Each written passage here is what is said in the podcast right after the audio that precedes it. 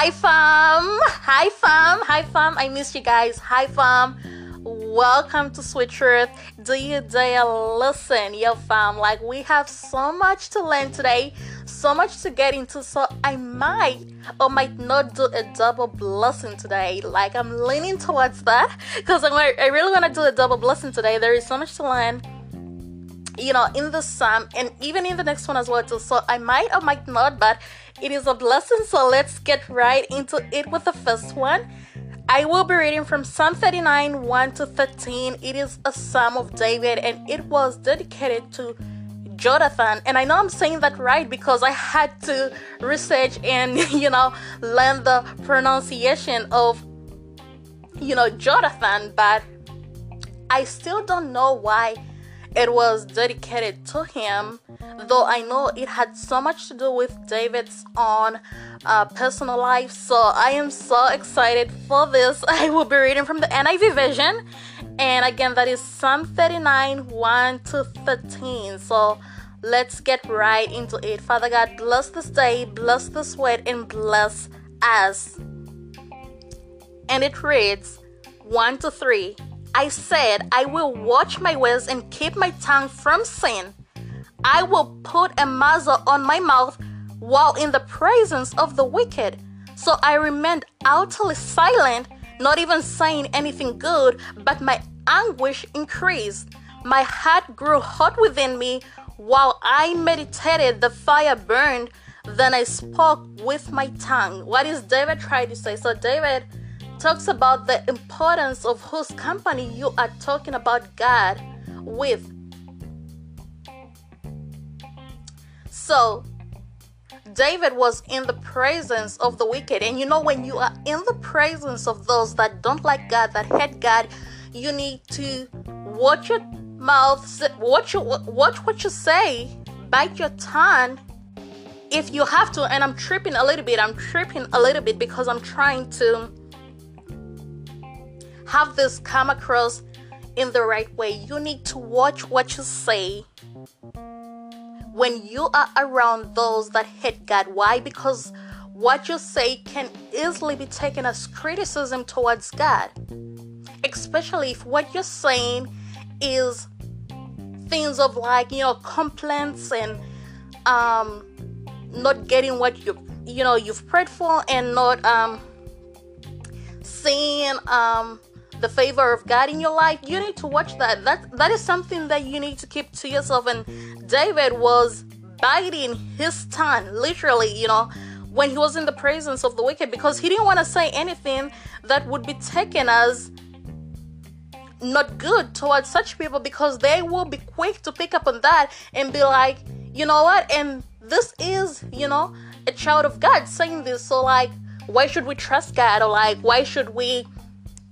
you know, listen to what this God has to say if their own child is going through such and such and such and such, and they're not seeing the blessings or the presence of God in their lives. So you need to watch that. But then the anguish increased.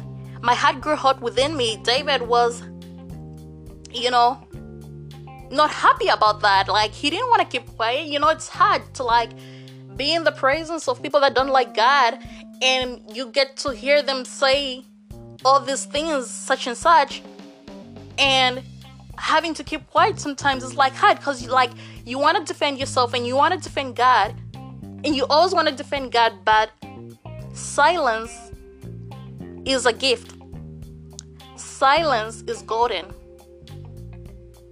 so, as hard as it may be,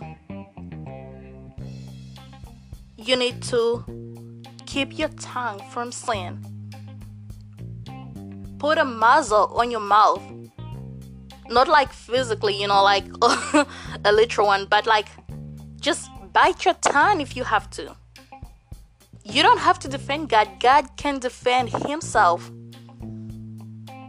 So, as hard as that may be, just be quiet, be silent, and God will fight your battles. 46.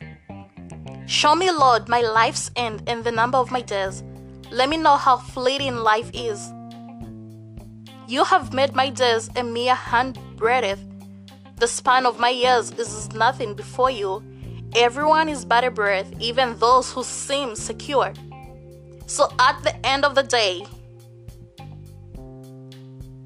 at the end of the day, everybody is but a breath.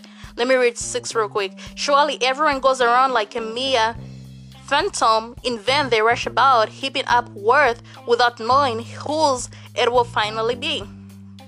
So, so many are out there, you know, in a rush to gain this wealth and have this and have that and have this and have that. But at the end of the day, you don't know who it will be, who finally it will be. So basically, 46 is talking about being humble because life is fragile.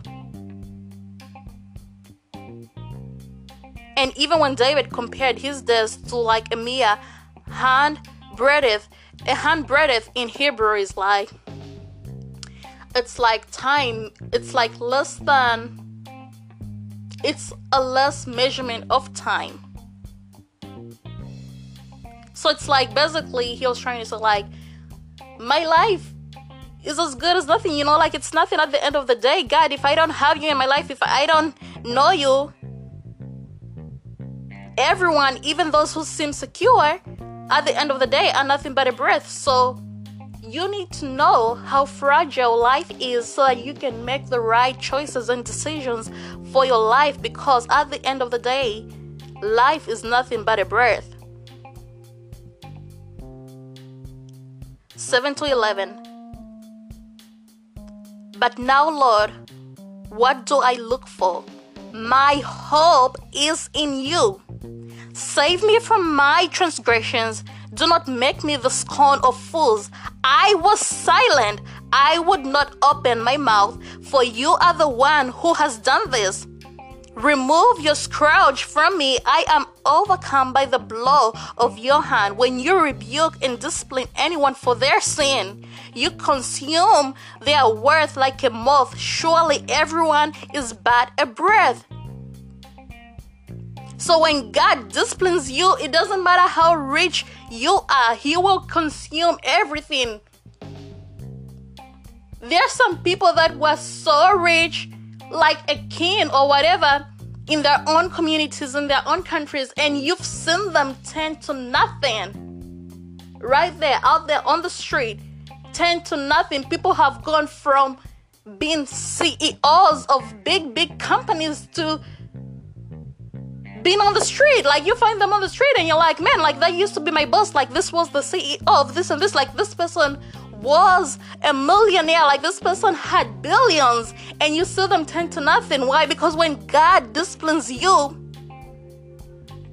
your worth is no more. Everyone is but a breath at the end of the day. And He keeps on bringing this up so that you can know the importance of how fragile life is. Everyone is but a breath. So, whose hope are you clinging onto? Is your hope in the Lord? Because David says, Look, God, like my hope is in you.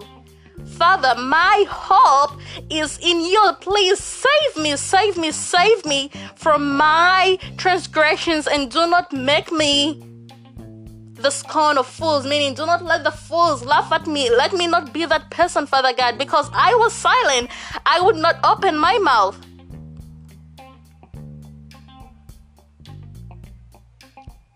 Be humble, hope in the Lord. Because, fam, at the end of the day, everyone is but a breath. And then, last but not least, 12 to 13.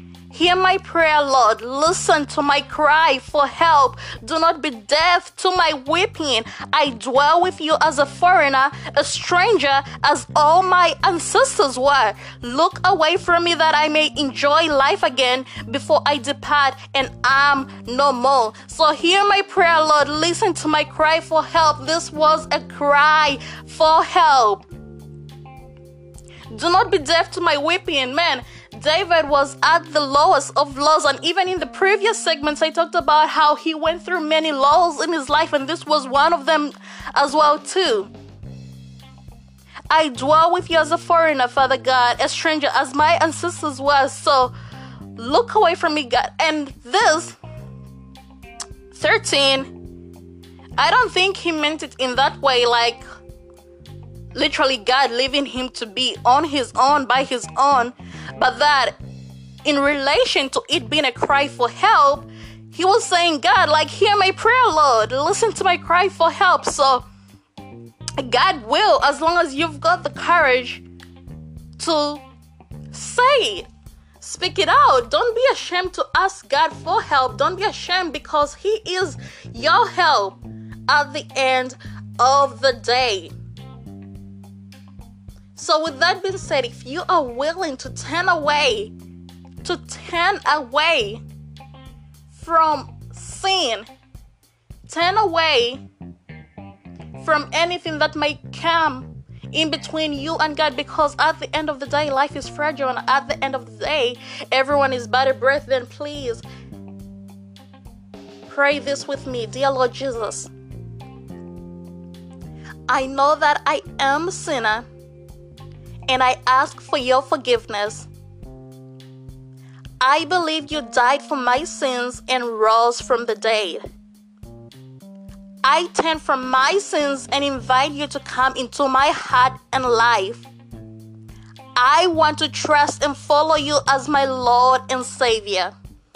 In Jesus' name, amen and amen. And if you pray that prayer, you'll find the angels dance and rejoice. But this is something new that I'm calling our godly affirmations. And I want them to say, I want us to say this each time before we close a segment, right after the confession prayer. I want us to be saying these, you know, affirmations in our life. Okay, so repeat after me God will sustain me. God's peace will guide my heart God delights over me with singing.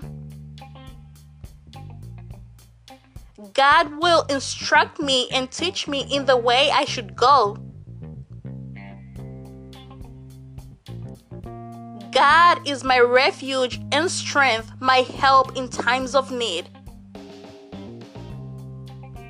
In all things, I am more than a conqueror because God loves me.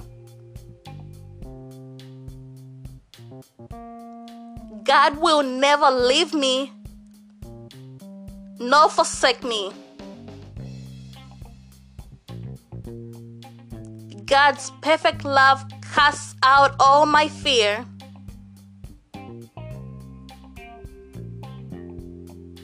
Nothing can separate me from God's love. God's not done with me God's not done with me. God's not done with me. And we'll be saying that three times because God is not done with us. Amen. And so, fam, I hope you've been blessed so much by today's segment. I hope it has given you something to think about. With that being said, fam, be blessed, be encouraged, and be fearless. May God bless you.